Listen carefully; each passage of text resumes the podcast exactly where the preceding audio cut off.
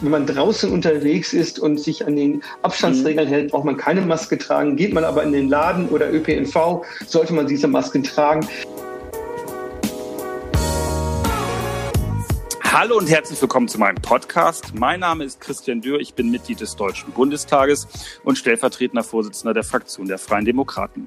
Ja, ich bin Politiker, aber dieser Podcast ist kein klassischer Polit-Talk, sondern er soll interessante Infos bereithalten, die man sonst so vielleicht nicht bekommt. Ich bin nicht alleine, sondern habe immer jemanden zu Gast, der Wissenswertes oder Hintergründiges zu erzählen hat. Das Ziel ist, dass ihr eine interessante Zeit habt und optimalerweise etwas schlauer nach dem Podcast seid als zuvor.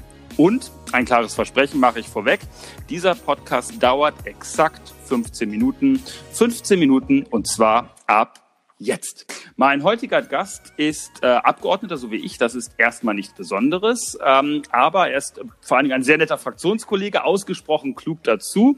Es ist Professor Dr. Andrew Ullmann. Und das Besondere ist, er ist Politiker und Facharzt für Infektiologie. Ich hoffe, ich habe das richtig ausgesprochen. Ganz herzlich willkommen, lieber Andrew. Ja, herzlichen Dank für die Einladung, Christian. Schön, dass du da bist. Ähm, eins muss man vorweg sagen, damit die Leute nichts falsch verstehen. Wir sitzen nicht nebeneinander, sondern wir sind beide sozusagen im Homeoffice. Ich glaube, du bist sogar im richtigen Office bei dir in Würzburg, wenn ich es richtig verstanden habe. Das ist so, oder? Genau so ist es. Ich sitze hier in meinem Office in Würzburg im Wahlkreisbüro. Wunderbar, in deiner Heimatstadt. Ich bin zu Hause in Gandergesee, Niedersachsen. Und wir wollen natürlich über was reden in dieser Zeit über Corona. Ähm, du bist Facharzt für Infektiologie. Das habe ich hoffentlich richtig ausgesprochen. Du bist Infektiologe. Ist das so? Das ist richtig. Ich bin Infektiologe, leider aber nicht Facharzt für Infektiologie, sondern Facharzt für innere Medizin mit der Zusatzbezeichnung Infektiologie. Das ist halt auch ein Mangel in unserem Land, dass wir in Deutschland äh, nicht flächendeckend den Facharzt für Infektiologie haben. Und das ist etwas, was ich ja auch schon immer gefordert habe. Ah, okay, wunderbar. Gut, dann äh, ist äh, die Facharzt gibt es sozusagen, aber du hast das mitstudiert, sogar in den Vereinigten Staaten. Ja, da habe ich meine Weiterbildung äh, genießen dürfen nach dem Studium in Harvard. Da bin ich zum Infektiologen auch ausgebildet worden. Ah, wunderbar. Also du kennst dich auf jeden Fall mit Infektionskrankheiten aus und ähm, Covid-19 ist eine solche, wenn ich es richtig verstanden habe, als einfacher Wirtschaftswissenschaftler. Arzt bin ich nämlich nicht. Aber ich habe eine Frage vorweg. Ähm, bisschen, ganz klein bisschen politisch müssen wir doch werden. Und zwar so ein bisschen von der Einschätzung der Lage. Ähm, am Anfang war in den Medien, ich habe so das Gefühl, das war im Januar, Februar, die Krankheit sei nicht so schlimm wie SARS, aber es ist zumindest in Asien durchaus eine gravierende Erkrankung. Wann hast du, Andrew, zum ersten Mal gedacht, ui, das könnte wirklich was Ernstes werden? Wann war so der Zeitpunkt, wo du gedacht hast, das wird vielleicht schlimmer als SARS, aber vor allen Dingen wird es uns in Europa und in Deutschland auch betreffen? Das muss ich ehrlicherweise sagen, kam erst im Februar. So langsam dämmerte es mir, dass diese SARS-2-Situation, die wir hier in Deutschland haben, nicht so harmlos verlaufen würde. Die erste SARS-Epidemie, die weltweit ja stattgefunden hatte, aber doch einen sehr milden Verlauf hatte und quasi parallel mit der Grippeerkrankung auch abgenommen hatte und dann verschwand von der Bildfläche. Da war ich noch bis bis äh, Februar ungefähr war ich noch optimistisch, sagte, okay, Grippe ist schlimmer, da sollten wir uns mehr äh, drum befassen und äh, dieses Covid-2 äh, COVID wäre jetzt gar nicht so dramatisch. Okay. Aber danach stellte sich fest, dass wir doch mehr und mehr Infektionen haben und gerade die Berichte aus Italien haben mich ziemlich schockiert und ich habe gedacht, das kann ja nicht wahr sein, dass heutzutage wir solche Probleme haben. Also im Februar zum ersten Mal das Gefühl gehabt, das ist, das ist was Besonderes und dann äh, im März ging es ja dann auch richtig für uns alle los mit den Einschränkungen und so weiter, die, die allseits bekannt äh, sind. Und ich will so ein bisschen dazu kommen, was eigentlich das im Alltag bedeutet. Natürlich ähm, hat sich der Alltag für alle verändert. Kinder sind auf einmal zu Hause ähm, man macht sehr viel Homeoffice. Äh, ein Grund, warum die digitalen Kanäle zurzeit durchaus gut in Anspruch genommen werden, ähm, wie wir jetzt über eine App verbunden sind. Ähm, aber was sich viele fragen ist, wie ist der Umgang im Alltag? Weil äh, an einer Stelle muss man in aller Regel raus und das ist zum Beispiel zum Supermarkt, ähm, einfach was einkaufen, was zu essen kaufen. Ähm, wir kennen die Nies-Etikette mittlerweile. Wir wissen, dass wir uns ins, nicht ins Gesicht fassen sollen. Aber ist das im Prinzip so ungefähr, wie ich mich vor einer Erkältung schütze? Also möglichst nicht äh, was mit den den Fingern äh, anfassen, was zu essen, was ich, wo ich vorher jemandem die Hand gegeben hat. Ist das ungefähr das Gleiche oder ist das ähm, bei diesem Virus doch ein bisschen was anderes? Nee, das ist ziemlich identisch. Äh, wir sind natürlich jetzt aufgrund dieser äh, Pandemiesituation noch strenger mit den Vorgaben, dass sie auch eingehalten werden. Aber das sind die Etiketten, die wir immer schon empfohlen haben für Erkältungskrankheiten, auch für Grippeerkrankungen. Äh, du erinnerst dich ja vielleicht noch an die Schweinegrippe vor elf Jahren, ja. äh, wo da zum ersten Mal, da war ich damals noch ähm, Schulelternbeirat und habe äh, dann den Kindern und den äh, Erwachsenen beigebracht, wie man Niesetikette, was das bedeutet. Das war nämlich damals ganz neu, dass man sich in Ellbogen hineinnießen sollte oder husten sollte, um möglichst nicht die Hand zu geben. Auch da gab es auch ein Umdenken in den Krankenhäusern. Da haben wir auch aufgehört, den Patienten immer die Hand zu schütteln und mhm. wir haben mehr Desinfektionsmittel aufgestellt. Also das ist genau das gleiche Vorgehen wie bei einer normalen Erkältung oder Grippe, dass man sich distanziert und möglichst wenig in Kontakt tritt. Und wie ist das mit der Übertragung? Da habe ich jetzt vieles gehört. Also am Anfang natürlich durch Niesen, also Tröpfchenübertragung heißt das dann, glaube ich, mhm. unter euch Fachleuten.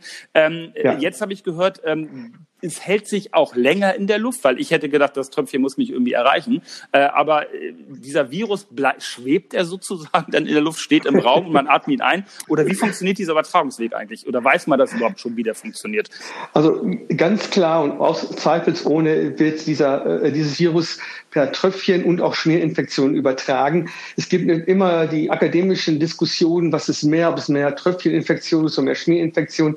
Ich halte diese Diskussion für völlig überflüssig, denn beide Wege sind möglich.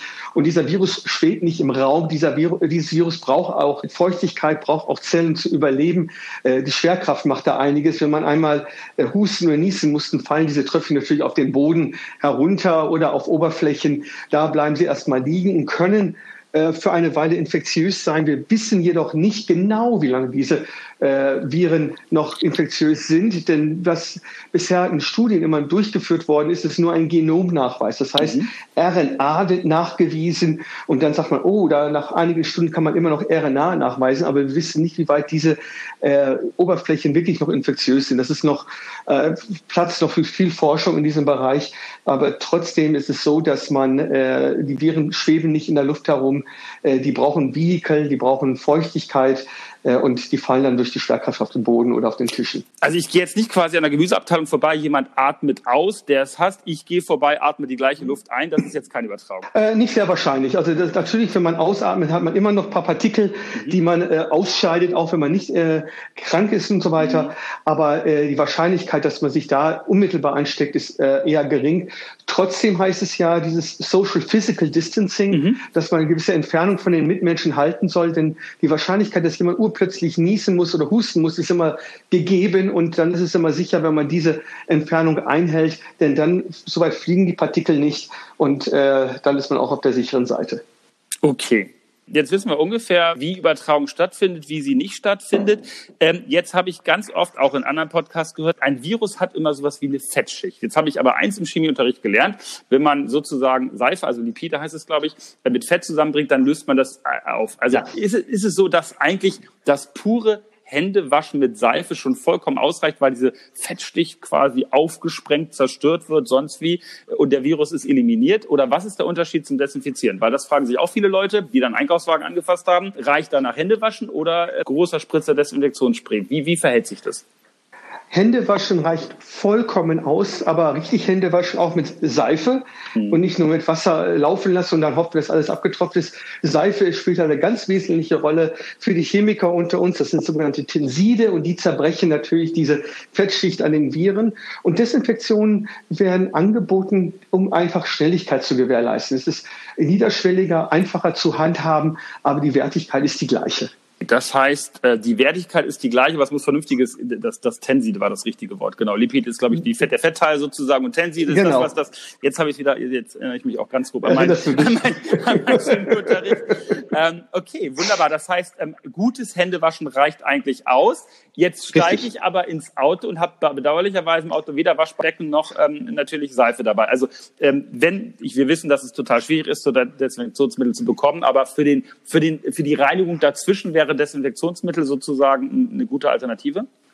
Absolut, ja. Also Desinfektionsmittel, ich äh, sage ganz ehrlich, ich habe eine kleine Fläschchen äh, Desinfektionsmittel bei mir im Auto, aber das habe ich immer im Auto in der Winterzeit, weil ich auch, wenn ich Grippe geimpft bin, habe ich keine Lust auf, äh, auf einen Impfversager. Da kann man trotzdem noch Grippe bekommen oder eine Erkältungskrankheit zu haben. Äh, deswegen habe ich so etwas immer niederschwellig bei uns im Auto und übrigens auch bei mir im Büro in Berlin und wie auch in Würzburg. Aber das ist jetzt unabhängig von der Corona-19-Situation, sondern seitdem ich Abgeordneter bin, hatte ich es immer gehabt. Das heißt, deine ja. Standardausstattung um, um die Grippe zu vermeiden, gegen die du wahrscheinlich sogar geimpft bist, mutmaßlich ja. als Mediziner, äh, und äh, gegen Erkältungskrankheit. Genau, und wir gerade als Politiker sind diejenigen, die ja sehr viel Kontakt haben mhm. mit Menschen und auch Hände gerne schütteln. Und da müssen wir auch Verantwortung zeigen, dass wir möglichst auch unsere Mitmenschen nicht anstecken. Ja, genau, also nicht, nicht selbst Überträger sind. Ähm, wir hatten jetzt, ich will noch mal ganz kurz zum Virus zurückkommen. Ähm, du hast gesagt, also es wird ausgenießt, ausgehustet und dann äh, hängt es sozusagen im Tröpfchen drin, was man dann unter Umständen einatmet in die Lunge und das wäre ein Übertragungsweg. Wie hält sich das auf den Flächen? Ähm, ich sehe viele Leute mit Handschuhen, was wahrscheinlich klug ist, Fragezeichen. Ähm, aber ähm, wie, wie lange bleibt so ein Virus auf so einer Plastik- oder Metallfläche? Also die, die Viren können in Abhängigkeit von der Feuchtigkeit und Temperatur sogar einige Stunden problemlos äh, äh, diese Situation auf der Oberfläche liegend äh, überstehen. Äh, ich sagte ja Eingangsbereich, wir wissen nicht genau, wie weit diese Partikel, die wir nachweisen, einfach noch infektiös sind oder nicht. Das heißt, sollte einfach auch die äh, Hände einfach regelmäßig äh, säubern nach dem Einkaufen, vor dem Einkaufen natürlich genauso. Äh, denn äh, die, die Hände kann man sich anstecken in der Form, dass man äh, kontagiöses Material, also ansteckendes Material möglicherweise auf der Hand hat und durch Reiben im Gesicht, sprich Nase oder an den Mund oder auch in den Augen, diesen Virus, dieses Virus auch äh, über die Schleimhäute dann jemand infizieren kann oder sich selbst infizieren kann. Über die Hand selbst, durch die Haut selbst wird man nicht infiziert. Lebt es da sozusagen eine Zeit, sodass man es mitnehmen kann oder ist es relativ schnell tot auf einer toten Fläche? So ein Virus kann natürlich auf einer Oberfläche überleben in Abhängigkeit von der Temperatur und auch von der Feuchtigkeit. Ein Virus braucht immer äh, lebende Zellen, um zu überleben letztendlich. Gefahr besteht natürlich, dass man über die Hände dieses Virus äh, zu den Schleimhäuten trägt. Über die Haut kann man sich nicht anstecken mit diesem Virus, aber äh, nur über die Schleimhäute. Und deswegen ist dann die Haut, äh, also die Hand letztendlich ein Übertragungsvehikel, um infektiöses Material zu den Schleimhäuten zu tragen. Und deswegen äh, appelliere ich ja durchaus, dass wir auch äh, Masken tragen, Handschuhe tragen, äh, um diese Übertragung möglichst minimal zu halten. Du hast das Stichwort gerade genannt, was äh, äh, Nähmaschinen zurzeit bei einigen zu Hause beschäftigt, aber in jedem Fall wahrscheinlich auch den Versuch, es im Internet zu bestellen, nämlich das Stichwort Masken. Eine These lautet, sie verhindern, dass man andere identifiziert, so ähnlich wie der Arzt, so stelle ich es mir vor, wenn er am OP-Tisch an einer offenen Wunde steht, dann will er natürlich auch nichts, das aus seinem Mund austritt. Also die sollen verhindern, dass andere infiziert werden. Jetzt gibt es aber wiederum andere äh, Virologen, die sagen, ja, könnte aber sein, dass das durchaus auch was dazu beiträgt, dass man selbst ähm, nicht infiziert wird, weil es ein bisschen filtert. Und dann gibt es nochmal die Dinger, nicht nur aus Papier, sondern aus Stoff. Klär uns mal auf. Ähm, das erste ist klar, das ist zum Selbstschutz vor allen Dingen. Das zweite, da scheinen sich die Geister ein wenig zu scheiden, nämlich ähm, an der Frage, das hilft nur, dass ich nichts übertrage oder hilft es auch ein bisschen, dass ich äh, äh, nicht angesteckt werde. Ähm, erzähl mal. OP-Masken, das sind diese Papiermasken, schützen äh, die Umwelt vor einer Infektiosität des Trägers. Das heißt, äh, wenn du so eine Maske trägst, ist die Wahrscheinlichkeit, dass du jemand ansteckst, geringer ausgeprägt. Nicht? Die Stoffmasken sind von der Qualität her schlechter und auch sehr unterschiedlich. Es sind mal ja verschiedene Stoffe auch durchaus verwendet werden. Ob man jetzt einlagig, zweilagig, drei, vier, fünf oder Papierfilter äh, äh, noch einbaut, sehr unterschiedlich. Fakt ist, dass diese Stoffmasken auch verhindert, äh, in einem geringeren Ausmaß wie die Papiermasken, die Ansteckung der Umwelt, aber ja. auch tatsächlich auch sich selbst. Es wird immer wieder kolportiert, das tut, tut es gar nicht. Äh, gar nichts gibt es nicht in der Medizin. Es, es ist eindeutig der Papiermaske unterlegen, aber schützt auch ein bisschen. Und etwas, was ganz wichtig ist, dass mhm. diese Masken äh, täglich gereinigt werden müssen oder ausgetauscht werden. Das heißt, man müsste mehrere Stoffmasken haben, denn äh, auch auf der Oberfläche können natürlich dann die Viren hängen. Halt, wenn man draußen unterwegs ist und sich an den Abstandsregeln mhm. hält, braucht man keine Maske tragen. Geht man aber in den Laden oder ÖPNV, sollte man diese Masken tragen. In diesen Tagen geistert eine Studie aus dem Jahr 2012 äh, mit offizieller Bundestagsdruck Drucksake auf der Titelseite durch die Gegend, wo verschiedene Szenarien des äh, Katastrophen, des Bevölkerungsschutzes durchgespielt werden. Unter anderem äh, eine massenhafte Erkrankung äh, mit einem Coronavirus. Ähm, da ist von Mortalitäten von 1 zu 10 die Rede. Das heißt, von 10 Erkrankten wird einer ähm, nicht überleben, wenn er infiziert ist. Kannst du uns das ganz kurz einordnen? Inwiefern war angeblich, so wird manchmal behauptet denn alles schon vorher bekannt? Es war eine Annahme. Wir wissen äh, aus der Medizin, aus der Medizingeschichte, dass es immer wieder zu Situationen kommt, dass aus der Tierwelt Viren in die Menschheit überspringen. Das ist, gibt es, solange wie es Menschen gibt. Äh, und äh, Corona ist ein Klassiker, das, äh, aber auch übrigens Influenza auch, die, die wir, wo wir in der Wissenschaft kennen, dass das mal überspringen kann oder auch rüberkommt und dann auf eine Bevölkerung trifft, die immunologisch gar nicht darauf vorbereitet ist. Und dann heißt es, da müssen wir halt mit unserer Intelligenz versuchen, uns darauf vorzubereiten. Und deswegen sind diese Maßnahmen als Beispiel aufgeführt worden. Und es war zufällig ein SARS-Virus. Und SARS-Viren sind Coronaviren. Ich will mich ganz herzlich bei dir bedanken. Vielen Dank, dass du dabei warst. Äh, vielen Dank für deine Zeit vor allen Dingen. Wir wissen, dass du zurzeit sehr gefragt bist als Politiker, aber insbesondere als Fachmediziner in diesem Bereich.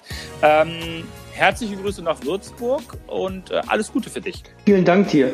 Gruß nach Gandagese. So, ganz herzlichen Dank fürs Zuhören. Ich hoffe, es hat euch Spaß gemacht. Ihr habt äh, ein bisschen was erfahren, was ihr vorher vielleicht noch nicht so wusstet oder noch nicht so gesehen habt. Ähm, gerne Feedback und zwar über die üblichen Kanäle an meine Adresse im Deutschen Bundestag, christian.dürr.bundestag.de oder natürlich über die Privatnachrichtfunktion von Twitter, von Facebook und von Instagram. Ähm, gerne hören wir nicht nur Kritik, sondern auch ähm, anderes Feedback, Vorschläge für neue Gäste und natürlich Fragen an neue Gäste. Also, wenn ihr was auf dem Herzen habt, sagt Bescheid. Bis dahin alles Gute und bleibt gesund.